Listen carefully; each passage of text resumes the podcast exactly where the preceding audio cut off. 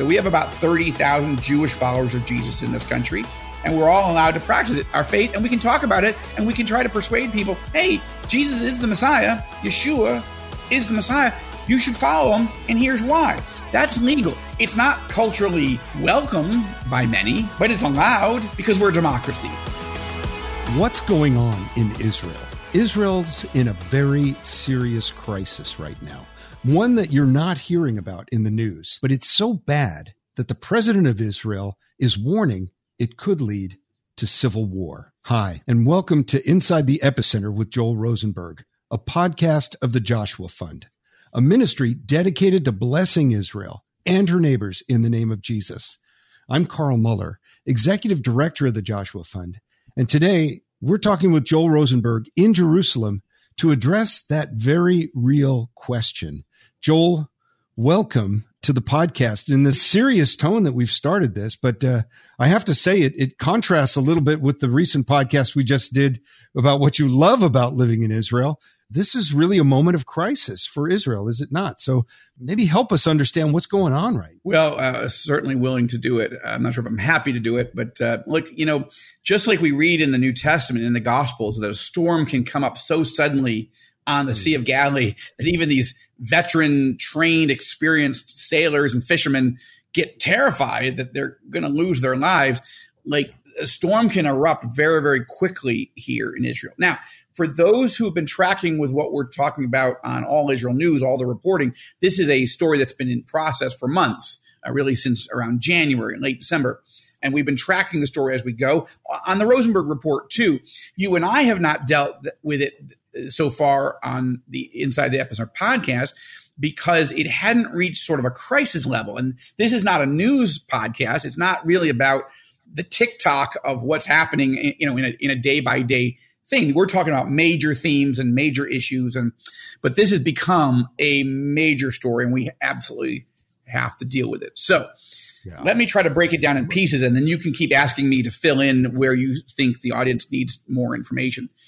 Yeah. The short version is that last week, as we record this, last week, all Israel News broke a very important story that two ultra Orthodox members of the Knesset, our parliament here in Israel, introduced a bill to outlaw all sharing of the gospel. You couldn't even talk about the gospel. You couldn't ask somebody uh, about the gospel. You couldn't answer their questions, even if they brought it up, or you would go to prison for at least a year. Crazy. Okay? Yes this, yeah, this was a horrifying attack on human rights, civil rights, uh, religious freedom, freedom of speech, freedom of conscience.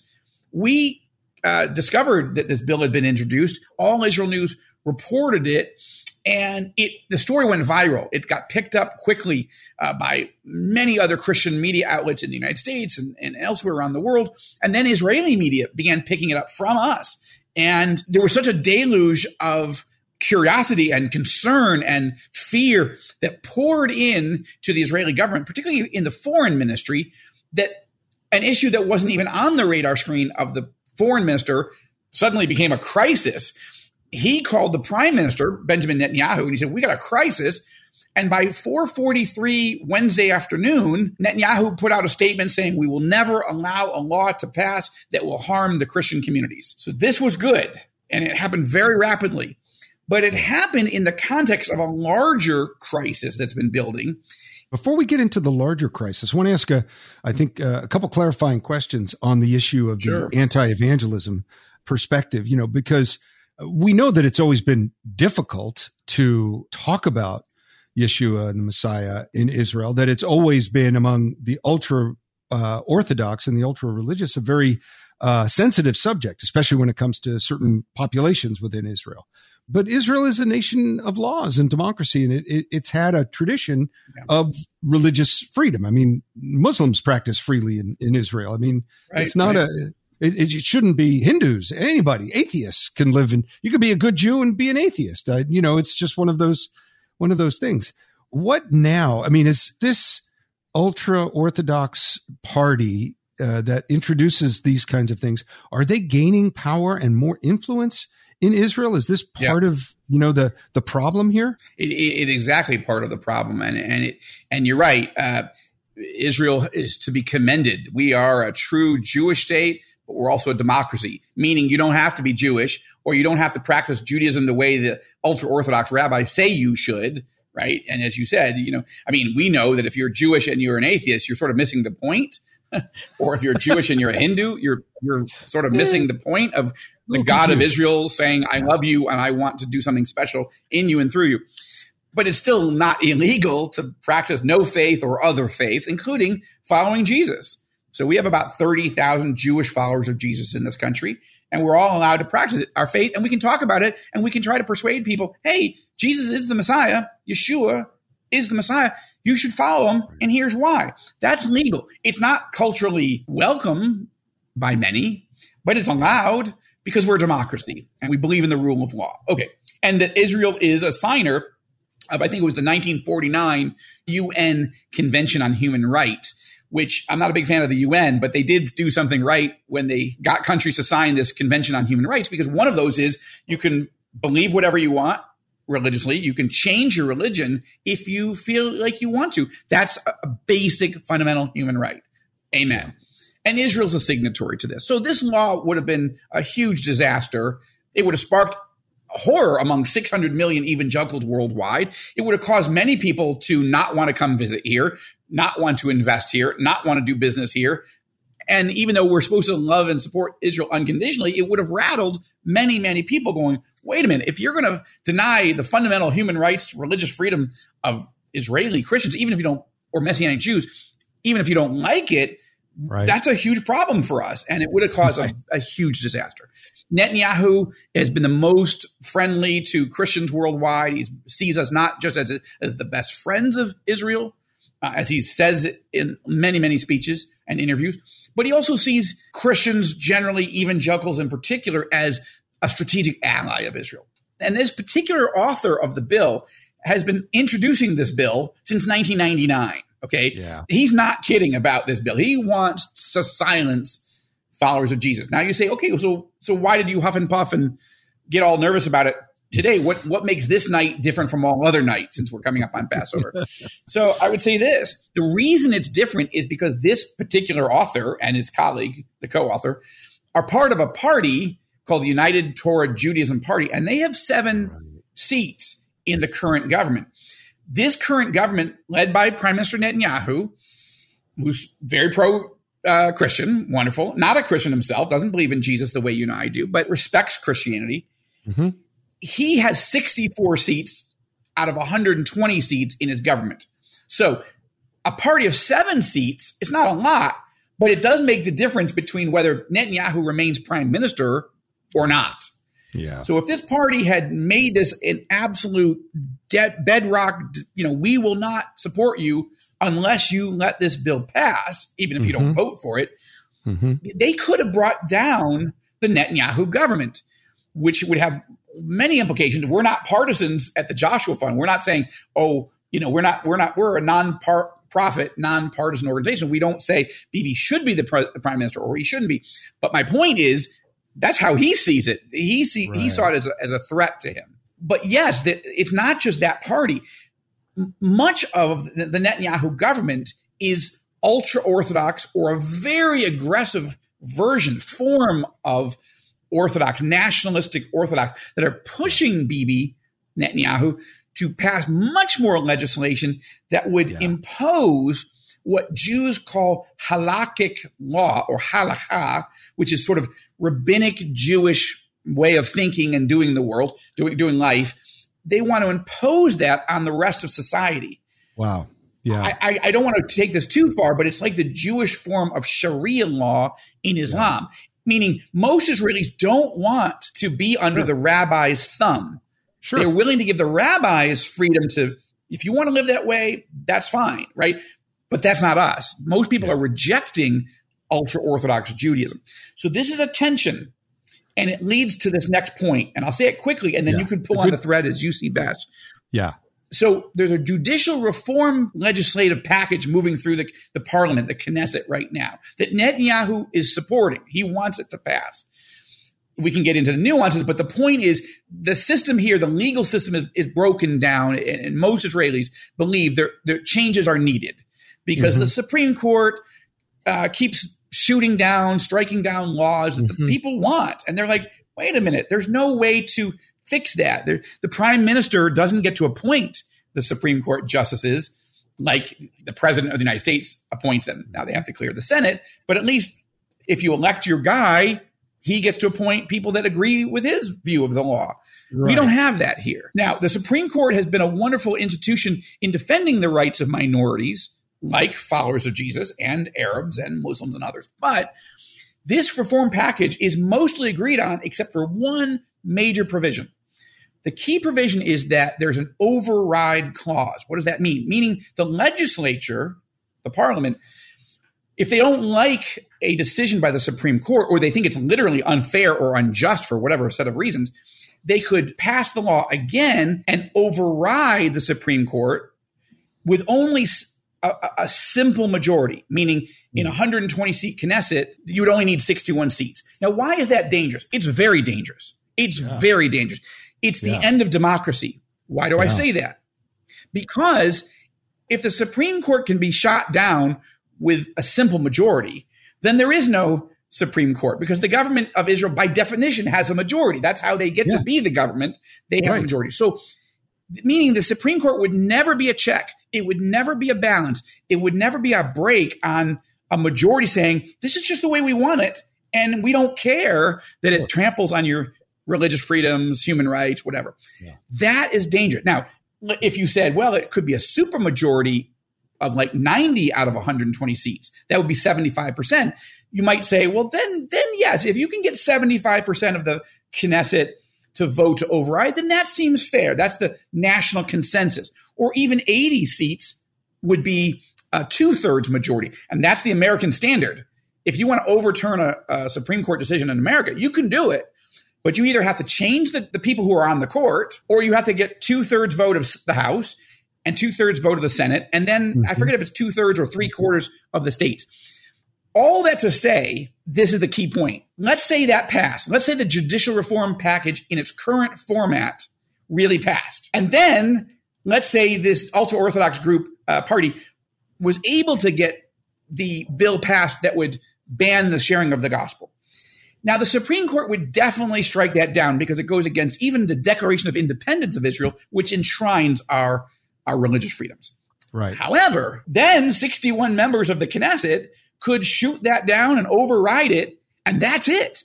I would go to prison for a year. Yeah. I don't know if I could do my podcast with you, you know, from prison, but I, I laugh, everybody it, I know yeah. in the believing community would be in prison, sure. and we would have no recourse. Sure. Okay. Now that's just how it affects us as believers. Now take that and extrapolate that across the entire country. And people, even who those who agree with Bibi Netanyahu and his team, we definitely need changes. They're scared of that provision because yeah. they realize that could happen to any of us. Anything that we believe in or care for, if the majority, especially the ultra orthodox majority, decides no, we're going to impose our view on you, that's it. And so people have mm-hmm. turned out literally this weekend, Carl, 600,000 Israelis wow. turned out to protest.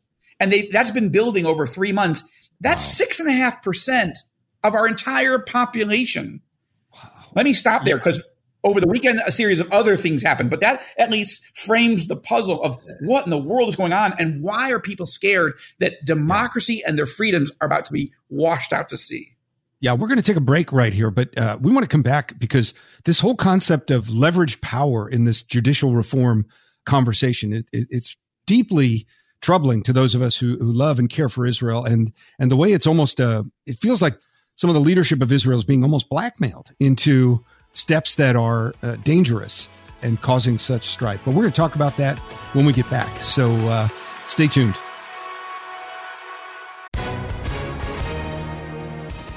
Hi, everyone. If you've been injured in an accident that was not your fault, listen up. We have legal professionals standing by to answer your questions for free. Call now and find out if you have a case and how much it's potentially worth. Call 800 497 4410. I'm here with spokesman John Wolf. So, John, tell everyone listening who should call right now. Well, Maria, first off, thank you for having me here. It's always nice to answer the listeners' questions. Now, as far as who should call in, Anyone who's been injured in an accident and think you deserve compensation, give us a call right now. 800 497 4410. You'll find out if you have a case and how much it's potentially worth. Thanks, John. You heard it, folks. Take advantage of this opportunity and call now. 800 497 4410. Advertisement sponsored by Legal Help Center may not be available in all states. Our verse for the day today is found in the book of First Chronicles, chapter 12, verse 32. And from Issachar, men who understood the times and knew what Israel should do. Our prayer requests today are, are number one, to pray that Israel would be led by men and women who understand the times that they're in and would do what God would have them do. And second, to pray that those that work on behalf of the good news of Jesus Christ in Israel would not be threatened with laws passed against the gospel. Well, Joel, we're back, and uh, I know that it's it's confusing sometimes for those of us in North America to look at the politics of Israel on almost any subject and, and wonder what's really going on there.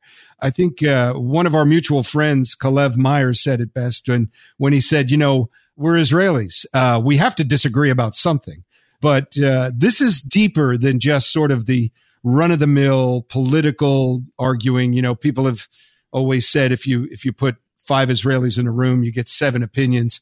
But I would love to have you just talk about what this judicial reform effort has led to and and really what it is exposing about the current state of democracy in, in Israel. Yeah, it's a great point.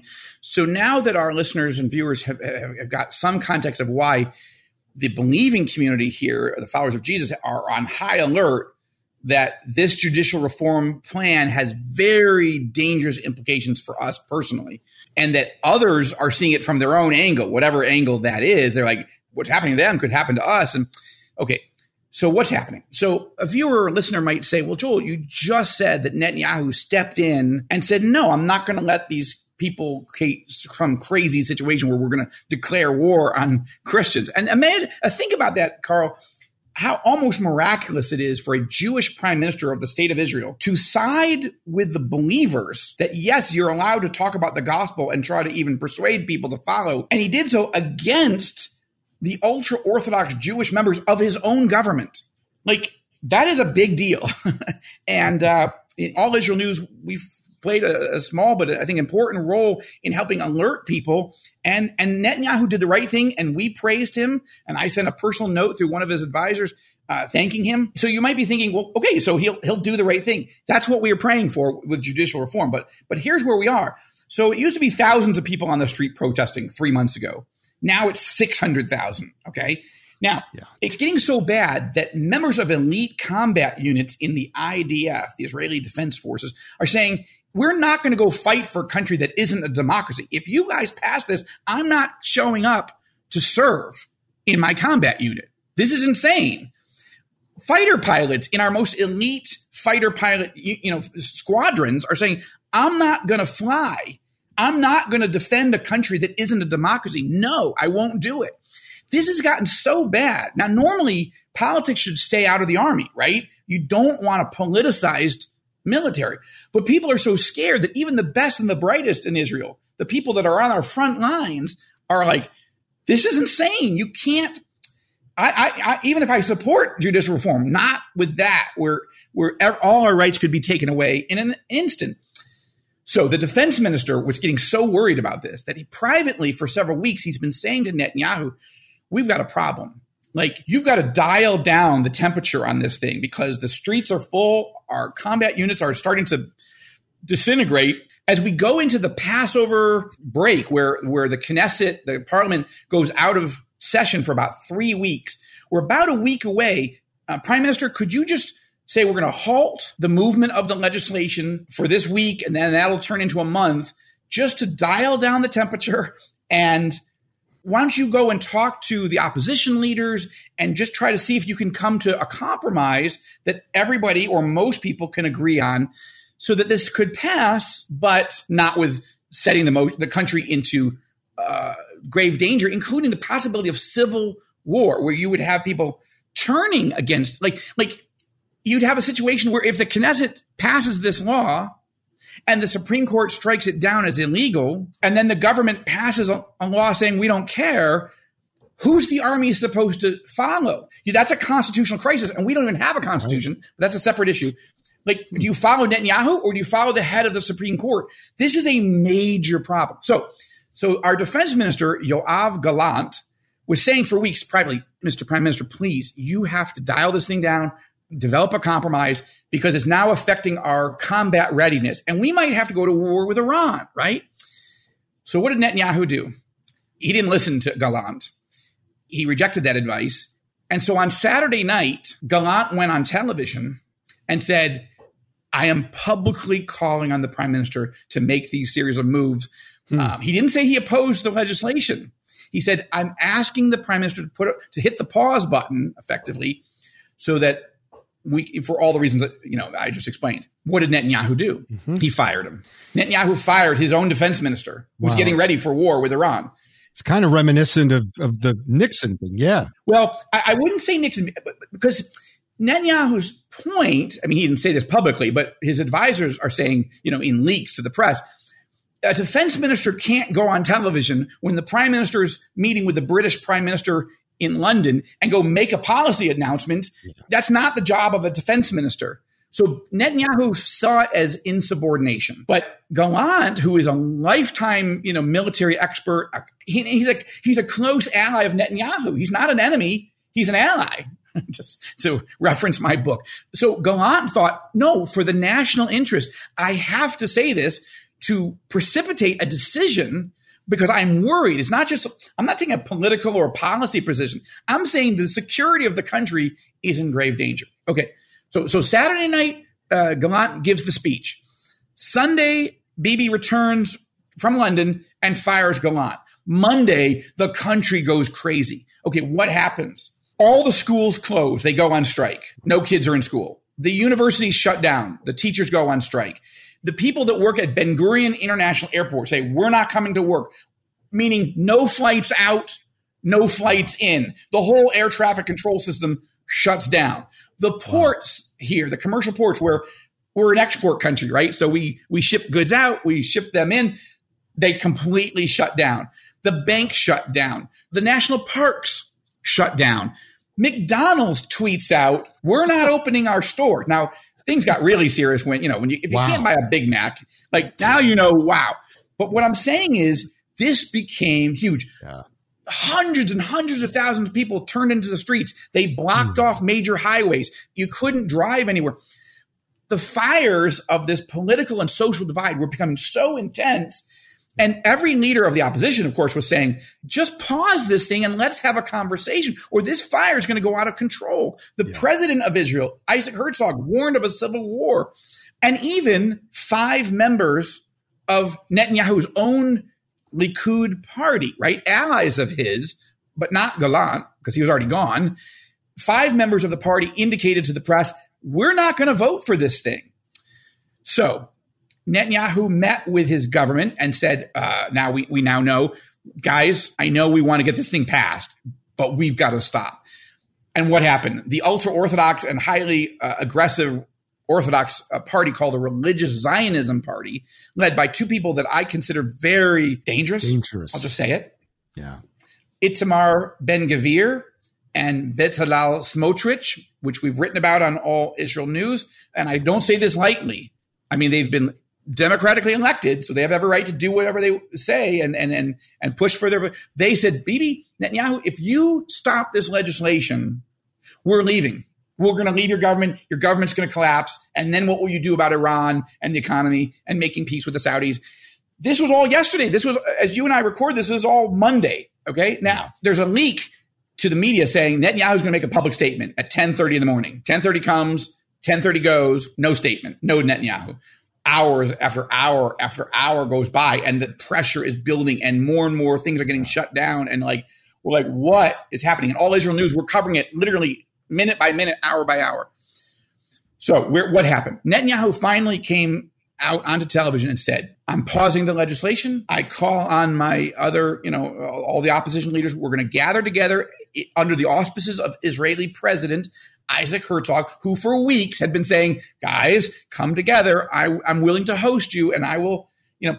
And so Netanyahu said yes. So we immediately commended the prime minister at All Israel News because we'd been explaining why this is so dangerous and we supported the idea of a pause. Now, again, we're not a partisan organization, but just for the sake of the economy and the society and and knowing that if this train gets out of the station, it could have very severe implications for all Israelis, including for followers of Jesus. So that brings you up to speed, at least at the moment. I'm, I'm going to check the headlines while you ask me a question just to see it's moving what literally that fast. oh That's, my gosh. Like this is on this is literally the most serious yeah. domestic crisis yeah. that Israel has ever had in the 75 years since the modern Jewish state was founded. Carl, yeah. I'm telling you, we've always worried about threats from the outside. Exactly. Now we are very worried about the battle within and the possibility of a civil war. Yeah. yeah. Well, and you know, I know that uh, one thing that you're really well known for is is really uh, reading the tea leaves. You know, I wouldn't say that in a in a spiritual sense. You know, you're you're you're just looking at things that are happening and you're making clear assessments of those things. So I think it's absolutely important for people to understand. You don't you don't run around saying the sky is falling all day long like a number of Israel watchers do. You know that there's always something that this is the this is the you know you're not that way. And and for you to to say that this is, is exactly. The end is near. This is really important. And i think you know while we enjoy uh, so many freedoms both in the united states and in israel you know the freedoms uh, that we have come at a, a significant price for social and and political responsibility to take seriously what what's at stake here and i think it's fundamental to north americans understanding israel that when you say this is a potential crisis on the on the level of a brewing uh, civil war, we're not just you know running around with a placard saying the end is near. This is something for people to, even as they hear this podcast right now, to pray for the peace of Jerusalem, of all Israel, of of all uh, what we hold dear in both spiritual terms and democratic terms in this country. Right. And, and let me add, uh, Carl, I would never, I can't even imagine a scenario in which I would say, out of my own uh, analytical perspective, that yeah. we're on the verge of a civil war. What caught my attention was when the Israeli president, Isaac Herzog, said it. Now, yeah, now the exactly. president in Israel is a nonpartisan position. I'm going to use an analogy. He's like, he's supposed to be like the grandfather of the country. He has very limited powers. There are some, some specific powers, but he he represents the state, not the government. Meaning there are interests that are broader than a specific government, and part of that is to bring sides together and sort of try to you know help national wounds heal when political tensions are, are growing, or to travel abroad and speak to world leaders and to Jewish communities, Christian communities about the challenges facing Israel, not from a policy perspective that the prime minister would, but from the broader national interest of the state. Okay. Now, Isaac Herzog comes from like Israeli nobility. Like his family, if you go back a couple generations, were founding fathers and mothers of the country. Like, you know, I think his grandfather was the first chief rabbi of the country. Uh, one of his relatives was the first president or the second president of the country. Like, and he himself was um, a major leader in the Knesset for many years, highly respected, and honestly, about the quietest, calmest, least hyperbolic political leader that I have ever met. He's almost boring in his weaker moments. Like he's very interesting and he's very trusted, right? But I'm just saying when he speaks, it's not dramatic and it's often important, but he, he doesn't say it with, he's not hysterical. He's not emotional. It's like, like flatline. When he said recently that the prospect of entering the abyss of civil war is not that far away, that caught my attention. It caught all Israelis, whichever your, whatever your political persuasion. If Isaac Herzog is fearing that hmm. we're going into civil war, yeah. you'd better pay attention because he's not kidding. And he has no political benefit or motive to stir up the pot. It's not part of his character. And it's his job to, to dial temperatures down and bring unity. So I think that's important for believers to hear that we're not the Josh Fund. We're not just well, this is this is bad, and I, I have some political perspective in this. Look, I do have political perspectives. Yeah. I just told you from a policy perspective. I think 61 seats, meaning a, a simple majority, like 50 50 plus one, that's insane. You can't have a system where the Supreme Court can't say, no, I'm sorry. The majority does not get to tell you whether you get to have free speech, freedom of religion, whatever. Not for a Muslim, not for a Jew, not for a Christian. You have to have a brake. That's what a check and balance is in a mm-hmm. democracy. So I, I'll tell you flat out. Now, I'm not, I'm not a lobbyist. I'm not going out there to tell people vote for this bill, don't fill. I'm just telling you it's dangerous. It's crazy and a, a, much higher number would make me happier. Okay, I'm just yeah. saying that. But it's important for most, and again, you know, you mentioned North America, but as we even have listeners and viewers all over the world, some in democratic countries and some not in democratic countries. Look, Israel is a robust democracy. The fact that we're having this debate is itself robust democracy. Sure. Um, sure. But one of Netanyahu's close allies said just last week he wants to put everybody in prison who's protesting. Again, that makes people nervous because when you say that, yeah, it, it means people start to believe you, right? They think yeah. if you had all the power, you could shut us up and put us in prison. Another top official, our finance minister from the religious Zionism party, Bezalel Smotrich, uh, he said recently, just last week, that a town where there was a Jewish attack by Jewish settlers against Palestinians in this town, and that Palestinians fought back and some Jews were killed and Palestinians were killed. Smotrich said that town should be wiped off the map, destroyed. Yeah. Now, maybe he meant what? I mean, what he's not a talk show host. He's the finance minister. He's one of the senior cabinet members in a government that wants to take the country close to ending democracy. The combination of these things is what have people nervous. Now, the adult in the room remains Netanyahu. It's taken a lot of pressure but he has stepped up. Now, what happens in the next few weeks, I can't tell you. I really don't know. Yeah. But I'm praying for him. He stood up for the believers last week. You know, he pushed back against religious Zionist party, Smotrich, Ben Gvir, and the others to say, no, no, we are going to take a pause. I'm, I'm listening to the people. And he literally said, Netanyahu said in his speech, I am not going to lead the country into civil war. He is using this language also so I want to make that clear to our audience that there's a gentleman named Benny Gantz. He's our former defense minister. Currently, he's in the opposition. But I wrote a column uh, for All Israel News. Keep your eye on him. His numbers are rising. He's a former defense minister. He's the former head of the IDF. He's warning about civil war, but but he's the one that stepped forward and said, "I am willing to sit down with Netanyahu and try to figure this out." So there are some mature voices saying they will do it. Will they? I, I can't tell you as you and I sure. record this. I don't know. But it's a fast moving story. And we really need to pray because we should be focusing on our outside enemies, but we're in danger of creating enemies within. Yeah. Well, we're, we're going to have to wrap here because this is a developing story. And, and who knows if we release this podcast in a few days, things may change again. And uh, there may be more right. data to imply here.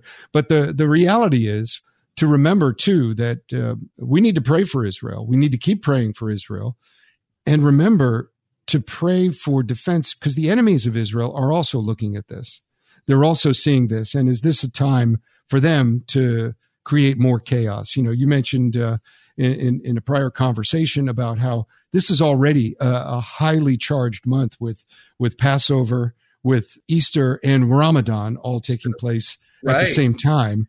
It's just that kind of moment where all of these things are coming together. We like to say the epicenter, but you know, at times it really does just shock you how of an epicenter this really is, uh, spiritually and religiously and politically. I, I, will add one thing, and I know we've got to close, Carl, and I want to respect that amount of time, but let's just say one more thing. To all the people that are watching, listening, I still want you, and Carl still wants you to register to come to Israel in in, in November yes. on our Josh One tour. Why? You're like, better. Joel, you're, you're you're out of your mind. You seem like a nice young person, but God bless you. What? You, why would I go there? Because first of all, I don't think this issue is going to continue by then. Sure. Secondly, we'll keep you up to date along the way. Third, we always have something. There's always something that's a risk. Exactly. But it, just like it's important to stand with Israel, it's amazing and a blessing to Israel to come stand in Israel, to come step into the story and come and pray. You know, look, there's travel insurance that's built into the package price, and you could get your own additional uh, insurance rider if you need to. So that if, that. if, there's yeah. a problem that we say it's not safe to come or the airports are really closed, then you'll get your money back. But I'm telling you, every time mm-hmm. we have a tour, people always think, well, Joel, you keep writing in your books about worst case scenarios, and you tell us on your blog or All Israel News about threats and risks uh, not because you're a fear monger, but because you're just telling us the truth. Yes, I'm telling you the truth, and I will continue to tell you the truth. And if you really shouldn't come here, Carl and I will tell you the truth, and we'll tell you we can't do this trip. We're going to have yeah. to postpone it. We'll tell you that. But I'm telling you, that's eight months away. And I'm right. telling you, I'm as certain as you can be that you should sign up while we still have space uh. because it's going to be an amazing trip and you'll be part of praying yes. for this country. So I yes. still want you to come. So does Lynn. Well, so does well, Paul. yes, and me too. You know, you, you, live there. Lynn lives there. Your son uh, Noah still lives with you there. Jonah and his wife Cassandra live there. Plenty of Rosenbergs are are right there in Israel. And and I'm getting on a plane on Thursday to join you for a few days. And uh, exactly, you're you know, not afraid to come over not here. Afraid. Welcome. We would let you know. We would let you know. But here's the here's the thing, and I think all of our listeners can certainly relate to this. Uh, that the work of the Joshua Fund, the place that we call the home of our ministry, the the epicenter, is always going to be a place where where things are happening. We we wouldn't uh, really be answering God's call in our lives if we were working in a place where nothing was happening. This is where and why I know many of you as our listeners you want to be here, either physically or emotionally or spiritually in prayer you want to be right where we are and where we're working at the epicenter. And that's why these, these podcasts and these stories from Near East Media and all the things that we're doing to try and help educate uh, you as, as our listeners are, are so important. And if you do want to learn more about the Joshua Fund, you can visit our website, as Joel said, you know, joshuafund.com. And you can learn about what we're doing in the Middle East, the, this epicenter, to bless Israel and her neighbors in the name of Jesus and how you can participate in the healing work we're doing in this critical region. You can also sign up, as Joel said, for our tour this fall uh, with the Joshua Fund. I know you will be blessed in doing that. And as always, you can check out our show notes for anything you've heard on this podcast that you'd like more information on. For Joel Rosenberg and the Joshua Fund team, I'm Carl Moeller. Thanks again for listening to this episode of Inside the Epicenter. Hi, this is Joel Rosenberg, founder and chairman of the Joshua Fund, and I've got exciting news. In 2023, I'm inviting you, on behalf of our entire board and staff, to come to the Holy Land, to come to Israel on the next prayer and vision tour. This is the 75th anniversary of the prophetic rebirth of the modern state of Israel back in 1948. And what is God doing here? It's amazing, spiritually, economically, in so many ways. There's been so much growth, so much progress, but the best is yet to come. And we want you to see it. We want you to walk where Jesus walked. We want you to see where the apostles ministered. We want you to see where people's lives were transformed by the love of God and the power of the Holy Spirit. We want you to see this city where Jesus died and rose again and where he's coming back, I hope soon.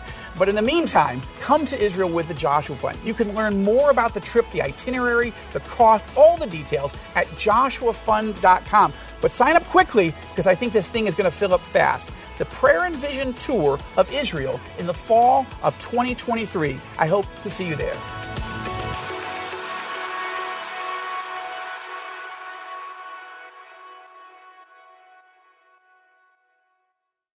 Dedicating time each day to spend feeding our minds and our hearts the truth of God's Word is immensely helpful in our growth as followers of Christ. I'm John Stange, and each day I host a show called Daily Devotions with Pastor John. On the show, I spend just a few minutes taking an applicational look at one or two verses of Scripture before coming to the Lord in prayer. If you'd like to make a habit of spending more time meditating on the truth of God's Word, you can listen to daily devotions with Pastor John at lifeaudio.com or on your favorite podcasting app.